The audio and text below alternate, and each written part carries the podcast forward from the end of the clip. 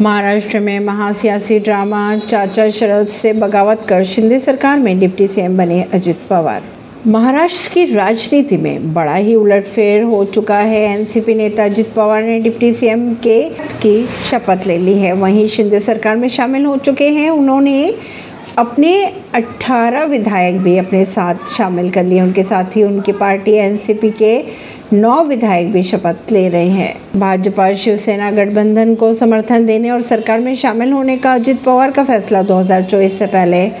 विपक्षी एकता के लिए एक झटके के रूप में देखा जा रहा है। बात करें अगर एनसीपी नेता अजित पवार की तो शिंदे सरकार में डिप्टी सीएम पद की शपथ ले ली। इसके साथ ही छगन भुजबल ने भी मंत्री पद की शपथ ली है। इसी सियासी उलटफेर को देखते हुए संजय राउत का आया बयान। महाराष्ट्र के इस राजनीतिक घटनाक्रम पर उद्धव गुट के नेता संजय राउत ने कहा कि कुछ लोगों ने महाराष्ट्र की राजनीति को साफ़ करने का बीड़ा उठा लिया है। उन्हें अपने तरीके से चलने दिया जाए। उन्होंने ये भी कहा कि अभी शरद पवार से उन्होंने बात भी की है।